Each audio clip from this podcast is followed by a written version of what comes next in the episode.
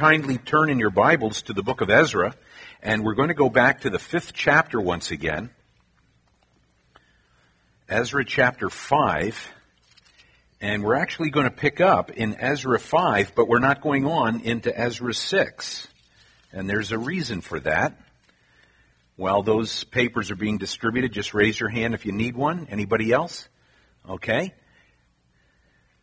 Couple over this way. The reason being that there is um, something important that's taking place in between chapters 5 and 6 is because there's a gap there. A, a gap in the time frame, and it's a gap of about 57 years. It's a, a rather lengthy gap that exists. And what takes place in the middle of that gap, or I should say around the time of that gap, are the events that are taking place that are recorded for us in the book of Esther. So when you're reading Ezra and you come to this declaration of the king Darius who had followed the decree of Cyrus back in the first chapter, you know that there is uh, uh, a, kind of a shift in events taking place because by this time there has been a response to the message of Haggai for the rebuilding of the temple. And there are things that are still going on back in Babylon because you remember there were about 50,000 people, 43,000 or so Israelites, and about 7,000 servants that traveled with them from Medo Persia, which had conquered the Babylonians, and that group, those exiles, made their way back on this first trip, this first uh, involvement of some of the displaced Israelites. They came back, were involved in the rebuilding of the temple. The events that were taking place back in Medo Persia, back around the city of, I think in some translations it'll say Shushan, but in others it'll say Susa. Uh, you're, you're, basically speaking of the capital area back there, and the events that are taking place there surround um, Daniel and and the events, the historic events that are taking place in the book of Daniel. We know that there were a number of prophetic events that were not fulfilled at that period of time, but they were fulfilled later, and there are still some yet to be fulfilled. Um, so you had those events taking place, and then you had the events taking place in the book of Esther. And so when we're studying the book of Ezra, it's very appropriate in the time frame of this book to study the book of Esther. Now, did you all have time to think over a little bit about some of the things that we concluded with last week concerning Esther? How many of you think that Esther was uh, an incredible servant of God who was submitting to his will and his design? How many of you believe he was, she was not? It's kind of like a national election. People aren't showing up at the polls. Are you all afraid I'm going to trap you or something? yeah, I, uh, yeah, right. well, what do you think? What What do you think uh, the, the the situation is? Let me let me hear from both sides of this, Carl.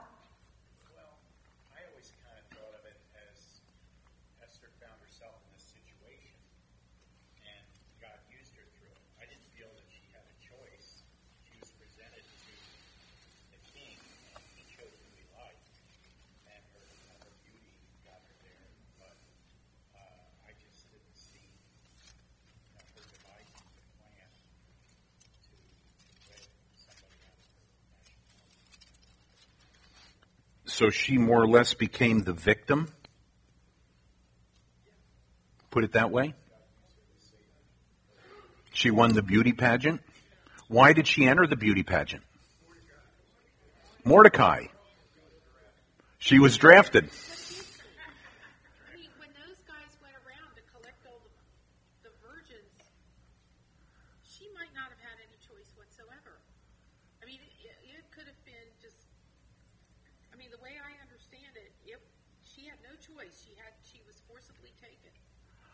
Okay. Once they were taken, they were never released. They went into the harem even if they weren't selected. Okay. Is that not right? I mean, culturally, historically, isn't that the way? I don't know. You're the one with a degree. I, I did you all hear? No, you didn't. See, I know I'm just a mean guy if I ask you to move down toward the front, but you guys make your choices, but that's okay. Um, do you have a choice when you're asked to do something in disobedience? Did the three Israelite children have a choice to decide whether or not to bow down and worship Nebuchadnezzar? Was she asked or was she told? Was she asked or was she told? I don't see anything in the text that specifically says that Mordecai told her to do anything per se. I mean, First of all, she's an orphan, as my wife points out, Mm-hmm. and he was, you know, taking care of her. He's a cousin of hers who is caring for her. And then the king makes a decree because he's heartsick over the, you know, Vashti situation. Okay. I don't know if heartsick's the right word, but you know, I don't see anything in the text that indicates that she was forced or that she went voluntary. I really just don't. She just showed up there. Well, there was a decree made by the king, and And it appears that he sent out envoys who were to gather together the virgins and probably good looking ones. They were going to take the place of Vashti. What happened with Vashti? What's okay? Somebody tell me clearly, Irv. What was the king's demand? Well, not so much the parlor as the party. She was invited to come into a party, and he was going to showcase her, um, kind of like. Um, no, I'm not going to go there. she was a trophy wife. Okay, she she was of um, a a beauty that would have impacted the people who had gathered with the king for his this party that he was hosting, and she refused to come.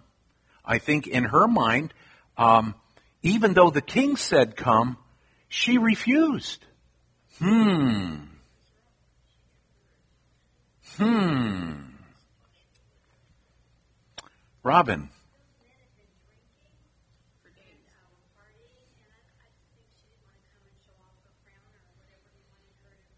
Yeah. So out of self-respect, she said no. Hmm. Do you see where I'm going with this? Does that mean Esther could have said no? You can say no, but you have to suffer the consequences. Are you willing to suffer the consequences? Well, apparently it had been Mordecai's pattern for her to keep her nationality and all Mordecai had devised a plan that prevented her from revealing the background of her birth, that she was not of Jewish descent. He, she was of Jewish descent, but he was not supposed to reveal that. So you have this situation where Vashti decides not to parade herself before a bunch of drunks, but then she is deposed.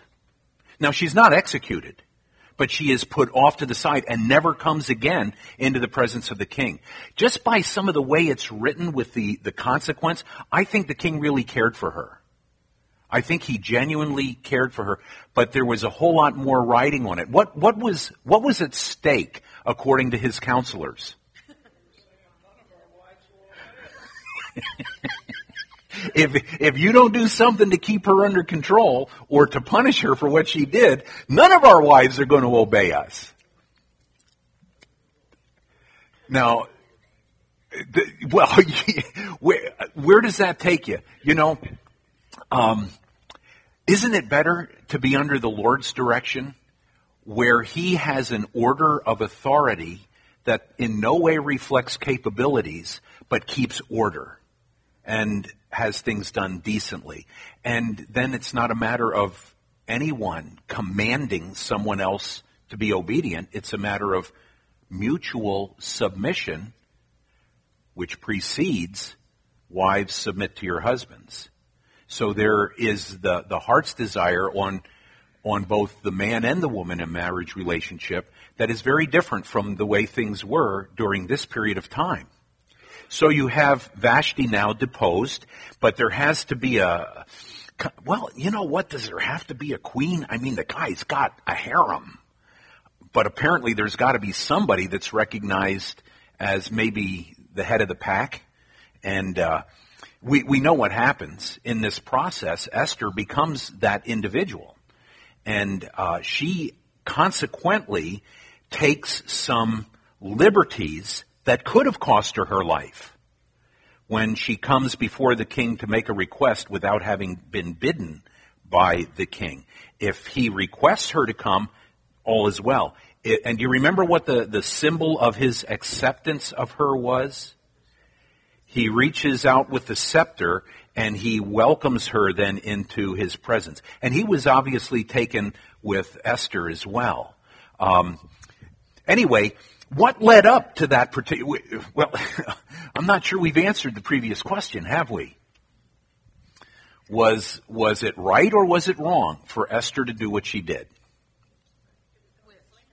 It was God's plan.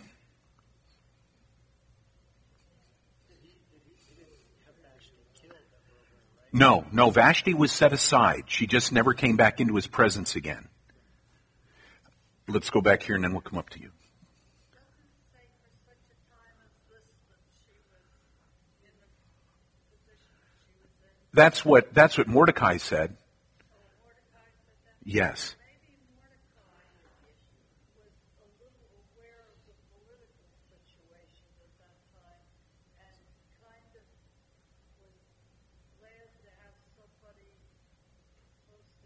close to the head honcho. Okay. We'll go first, Patty. Could anyone except for a Jew have done that? I mean, it wouldn't have mattered to someone who wasn't Jewish whether the Jews were killed or not. Why not? Life was worth very little. I mean, at the, at the end of the book, they kill hundreds of thousands of the nationals and nobody cares, so life is pretty much worthless. But if, it, if the queen weren't Jewish, would she have done anything to step in and defend the Jews? Well, I think we can answer that question just by looking at some contemporary history. Do we, who are not Jewish, defend the state of Israel? Sure. You don't have to be Jewish to come to their defense. Here and then back over here. In the beginning of Ahasuerus' reign, uh, back in Ezra 4 6, it says specifically that there was an accusation brought against the inhabitants of Judah and Jerusalem. So this was well before Haman. Yes. So Haman, you know, he probably coattailed on that and said, let's do what the king had originally, early in his reign, wanted to do, which was have accusations against the Jews. One of the things that helps us in situations like this to understand these events is how the Lord talks about the, the children of this age are, uh, I'll have to paraphrase it, are sharper in their thinking than the children of God in figuring out ways to maneuver and to manipulate. Undoubtedly that entered the picture, but the bottom line for Haman was a personal insult. But, but I think I understand that there was this background which put it in the realm of the king taking action. Because you're going to see the same thing happen when Nehemiah comes to build the walls. These are rebellious people. Well, we already saw it with the, the rebuilding of the temple. So there's this background. You know what? People don't like Jewish people. I mean, nations don't, don't care for Jewish people. How, that, how have they survived? Divine intervention. And that is the only, you want to know one of the greatest testimonies to the truth of the Word of God? The existence of Israel. It is incredible, all the people that have tried to wipe them out. just about Esther, like I don't think that uh, I don't think you can really get past the the whole idea that she wasn't being obedient to God's will for His people because He specifically said be separate from them, and you know, He specifically said that He wanted them to marry. But then again, I think she's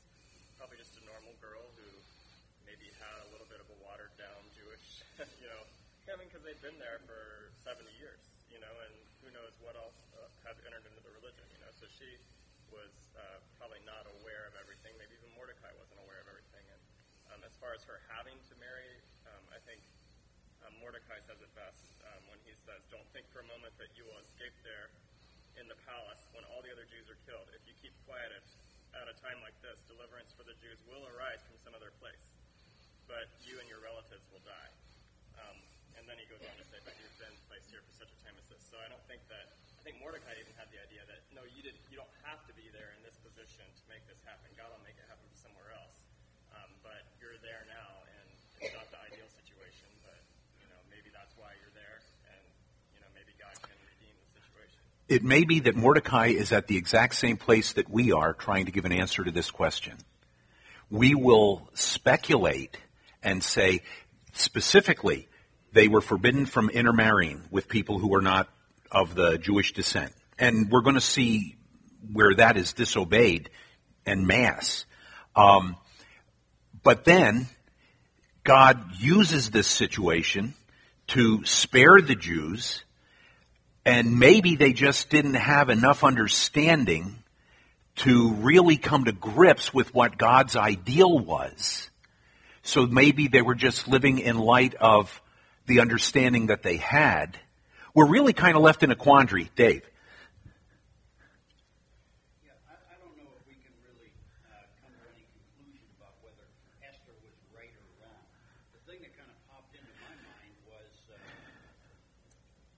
um, and this is kind of out there, but uh, if Eva Braun had been Jewish, there been a Holocaust?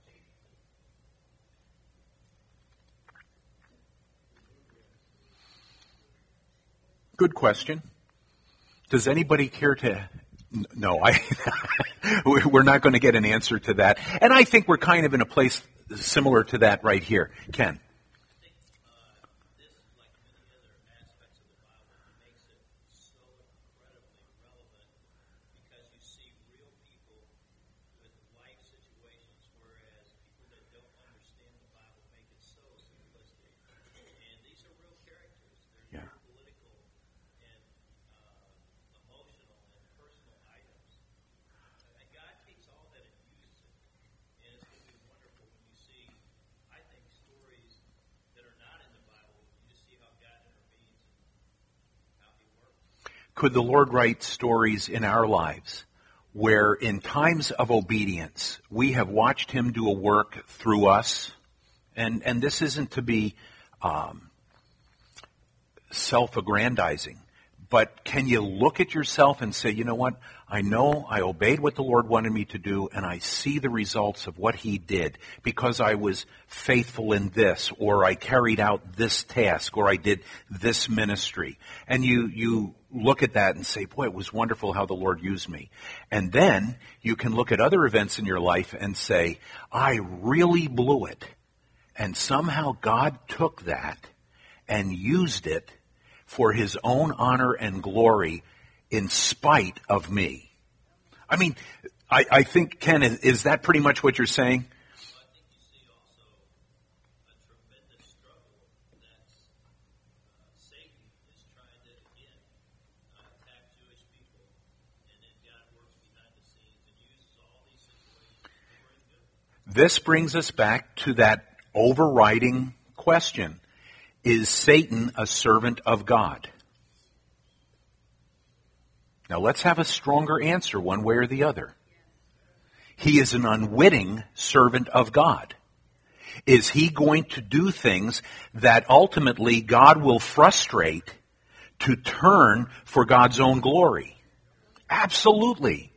And, and so even in the greatest efforts that the one who himself would have liked to have been God or like God is in his rebellion and in his effort to discredit the true and the living God winds up actually doing things that bring glory to God.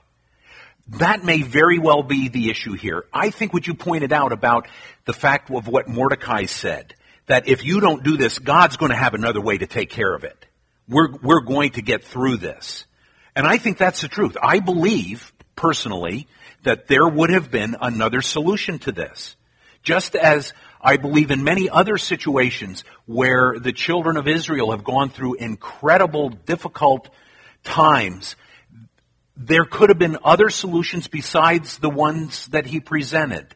If, you know, how do you imagine this? If Joseph had not prevailed in Egypt, but it was under the hand of God that he did. But let's just say, for argument's sake, that he didn't. Would the other children of Israel have survived the the uh, famine? Absolutely. God would have had a way for that to happen. But in this case, what we're left with is the reality of what did happen. And whether it was right or whether it was wrong. You look at this and you see Esther rising to a place of prominence which works together with Satan's efforts to eliminate the Israelites. By the way, why is that or was that such a big deal for Satan? The Messiah is coming through the, this people. There is a Savior that's coming, and He's coming through Israel.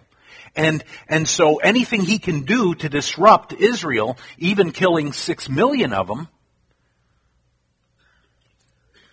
he can't he can't bring out his purpose. He, he can't accomplish it. And here God is now using this human situation where you have real life people who are struggling with issues of right and wrong just as we do. And in the process, there's a whole nother sequence of events taking place. Here you have, and, and this is one of the things we're thinking about because it's the prominent focus of the book of Esther. That is, Esther becomes selected as one of the concubines of Ahasuerus, Ahasuerus, and she is now in that place, but something else was happening at the same time. What happened? And this is very important. Sandy. There was a plot of two of the king's servants to kill him. And in the discussion of that plot, Haman overheard it. I'm sorry, not Haman.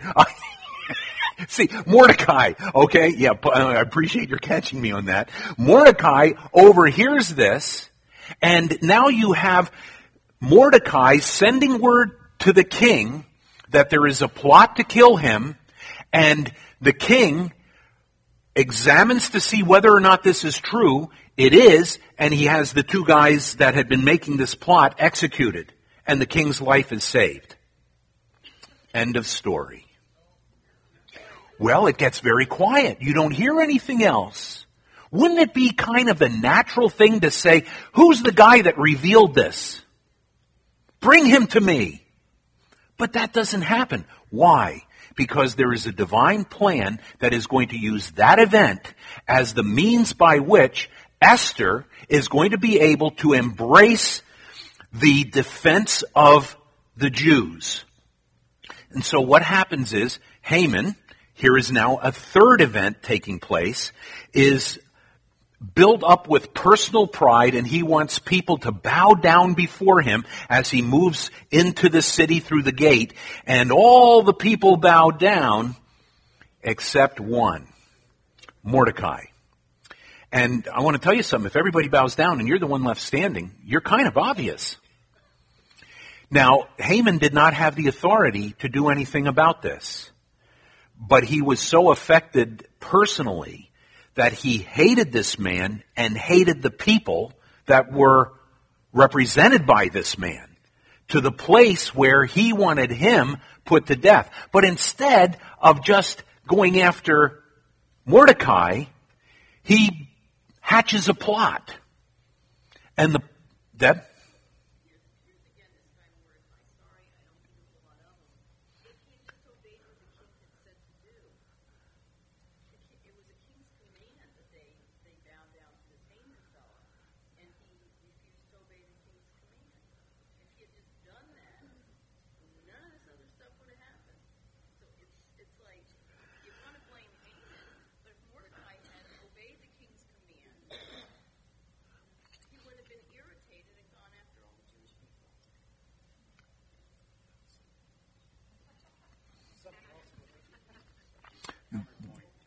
Counterpoint. Go ahead. No, no, I'm, I, I'm just wondering how much I should say. go ahead, Dave. Say anything, I'll say it. Okay, go ahead. Uh, no, I, I think the, the same principle that we talked about regarding Esther, that if she hadn't done it, God would have brought someone else. The fact is, Satan hates the Jews. It wasn't just Mordecai acquiescing to the king's edict. If Mordecai had acquiesced and bowed down, there would have been some other excuse to go after the Jews. This couldn't be averted. It absolutely so. It happened that it happened in this particular way because I guess uh, you know Mordecai was like actually kind of like uh, um, Shadrach, Meshach, and Abednego, not bowing down to the golden image. Okay. Something I, I, I think happened before this is that it wasn't just against Mordecai. I think um, Haman had something out against the Jews because of um, his background and, and the relationship between the two. Was he a, he was a Agag. So there's some background there against the Jews more than just uh, Mordecai bringing that up, that he was angry with the Jews and after the Jews.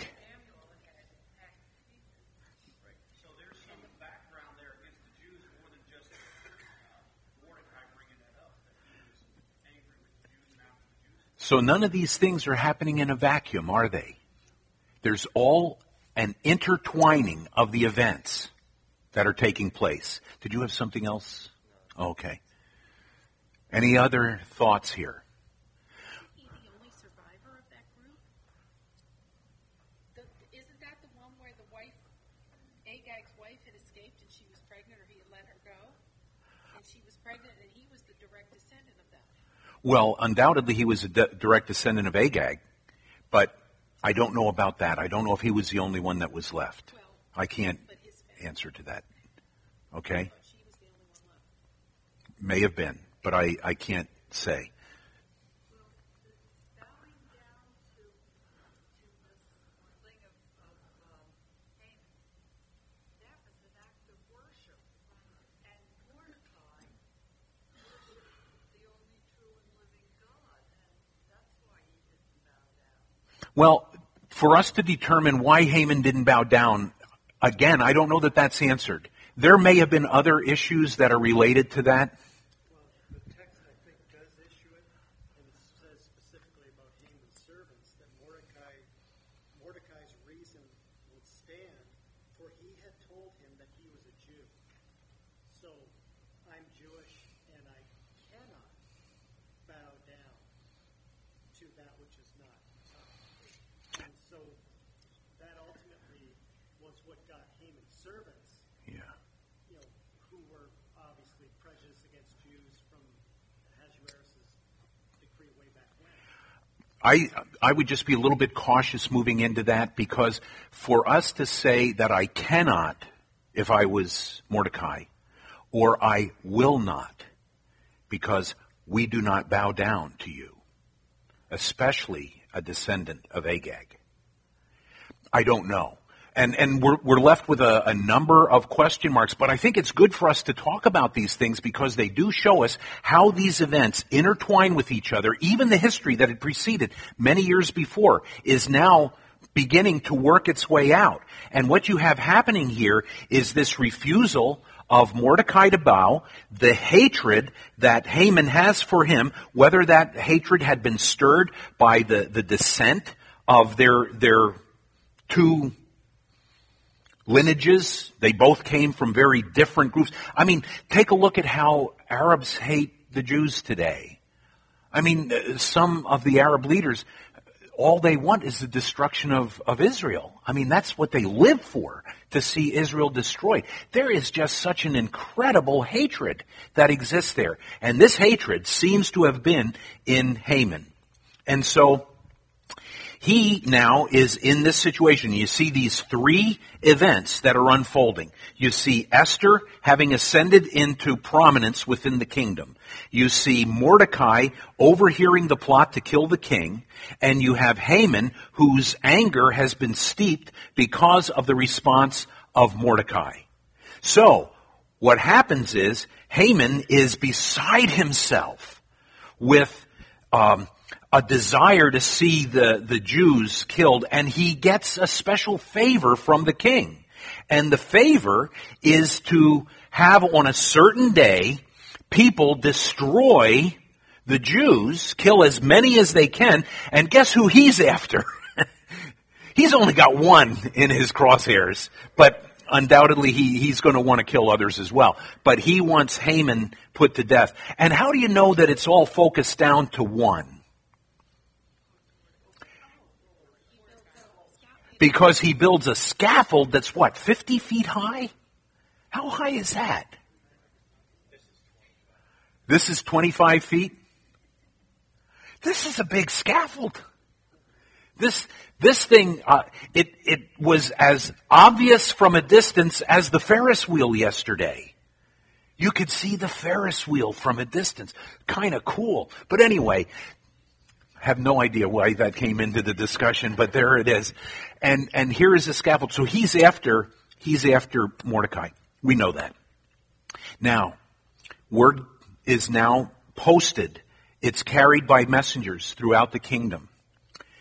And you're facing a situation with the coming execution of the Jews that Mordecai now responds to, and he approaches Esther as being the one who, for this time, is in the place to bring influence to spare the Jews.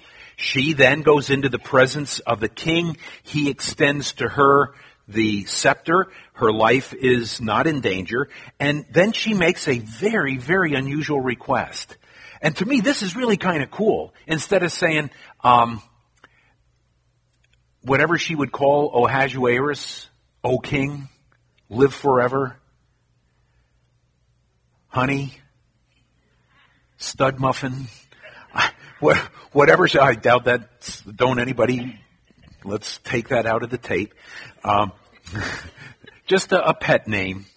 I know somebody whose pet name that is. Not in our family. Anyway, just want you to know. no, no, I, I, I'm not going any further down that road. So instead of asking for some immediate response, she asks for the king and Haman to come to a dinner. And Haman believes that because he is in this position where it, he is obviously advancing and he is being promoted along the way. Now his head is just growing because his pride is taking over and he's going to be sitting with the king and this is going to be a great meal. And then they have this meal. He comes to the meal and, and the whole thing unfolds, but it's not going to be a one day party. It's going to be a two day party. And the, the, the party comes to an end on that first day. Haman goes home. He is just thrilled. And he is thrilled because he thinks that he is going to be one who is honored. In fact, this happened before. I've gotten the chronology messed up. No. This is the right chronology. Haman believes he is going to be honored because on the night between the two parties, Ahasuerus can't sleep. Now, who's responsible for that? There is definitely a divine hand moving in this. He can't sleep. So he asks for the historic records, or historic records makes it sound too archaic. He asks for records of the events that have been unfolding to be read to him, and the issue related to his being spared because of being tipped off about the threat that was coming to his life, he is faced with that again, and he says, wait a minute, what did we ever do for the guy that told us about this? And nothing had been done. I mean, it would have just been the normal thing to say, hey, listen, I'm going to take care of this right now. This guy saved my life. But somehow that just slipped his mind and it got past him and it got past all his advisors. And now he's going to express his gratitude to this guy. And then he asks Haman, what should be done? And Haman thinks it's about him. And he says, well, you know what? Uh, put the royal robe upon him and put this yeah, it wasn't the king's crown, I don't think. It was something else, but it was something that make you look really cool. And then have one of the the people in the land lead the horse around crying out praises to this guy. You know, the Lord must have a sense of humor because to me, this is just such an incredible event. And he says, okay, Haman, here's what I want you to do. I want you to do that for Mordecai. of all people, of the thousands and thousands of people that this could be, it's Mordecai. Can you imagine what Haman was experiencing at this point in time? And he has to go through the streets yelling out the praises of this man who saved the king's life as he leads this horse around. I, I bet inside he is just fuming. And probably wondering what's going on because something is beginning to unfold. And when the, the party begins, when the feast again begins, Esther comes and she reveals that this man, Haman, was the one behind the plot to kill her people, of which she is included.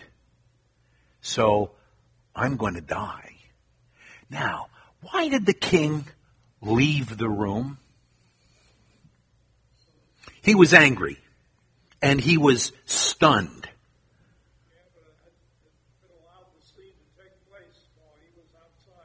It allowed for that, but I think there's something else that's involved here.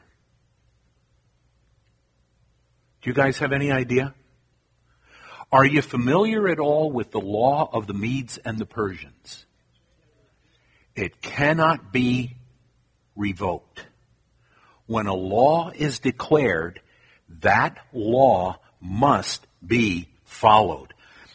Again, speculation, but in my thinking, what is happening now is he is walking outside saying, What am I going to do? I can't take back this law. I can't undo it. And maybe that will help us understand why a new law was passed that told the Jews, you can defend yourselves and you can get whatever you need to stop these people who are going to kill you, but some of them are still going to try and you're going to be able to get them too. But anyway, that's, I think that that's part, and maybe that's not, but it seems to me to be logical because there has to be a plan that is very different than just the withdrawal of the plan to have the, the uh, Jewish people killed. And so he's out of the room, in my opinion, thinking this over, and now Haman realizes he has been caught. He is going to die, and he drapes himself over the bed of Esther at just the time that the king comes back in. And the king's perspective on this is you're not only going to have me give this law that cannot be revoked, but you're going to do this in my presence. And the implication is that he had designs that were fleshly motivated. And the king has a very interesting response. you know that scaffold? it's, it's just here at the right time. Let him test it out. and apparently it worked. and Haman's life is ended. And the Jews, from that point, are given a new law is written, and they are given the right now to not only defend themselves, but to make whatever preparation was necessary for even the destruction of those who would have been their enemies. And as a result, on the day prescribed by the initial edict, the Jews defend themselves and thousands and thousands of their enemy are put to death. There is a feast that the Israelites celebrate in memorial to this event. Do you know what the feast is? Purim, P-U-R-I-M. And to this day, they will still celebrate that. So, having gone through that, let's get caught up with our notes tonight. Well, no, no. We told the whole story, right? Because I only have sketchy notes on this, but I, I we, we want this all to make sense. What was the setting of the book of Esther? It involves the Jews who remained in the land of their exile instead of returning to Jerusalem. Okay? You all done writing that down? Oh, did you do Did I just repeat myself? Oh, don't. We're down to number three. Ezra the reformer. But we didn't go through the story. No, we didn't go through it, but we gave the information. Well, let me ask this, Irv, do you have that written down? Do you have that first, this, this thing? Okay. It never mentions God by name, and we talked about that last week. And Dave, I did check, and the three books that are not quoted in the New Testament, the three books of the Old Testament that are not quoted in the New, are Esther, Song of Solomon, and Ecclesiastes, the three that we had talked about last week. So those are the three books that are not quoted in the New Testament. And that's just a little aside to help us understand how the Lord put his own stamp of approval on the canon. The canon is the accumulation of the books that are included in the Old Testament. And then we come to Ezra the reformer. So the events ended there.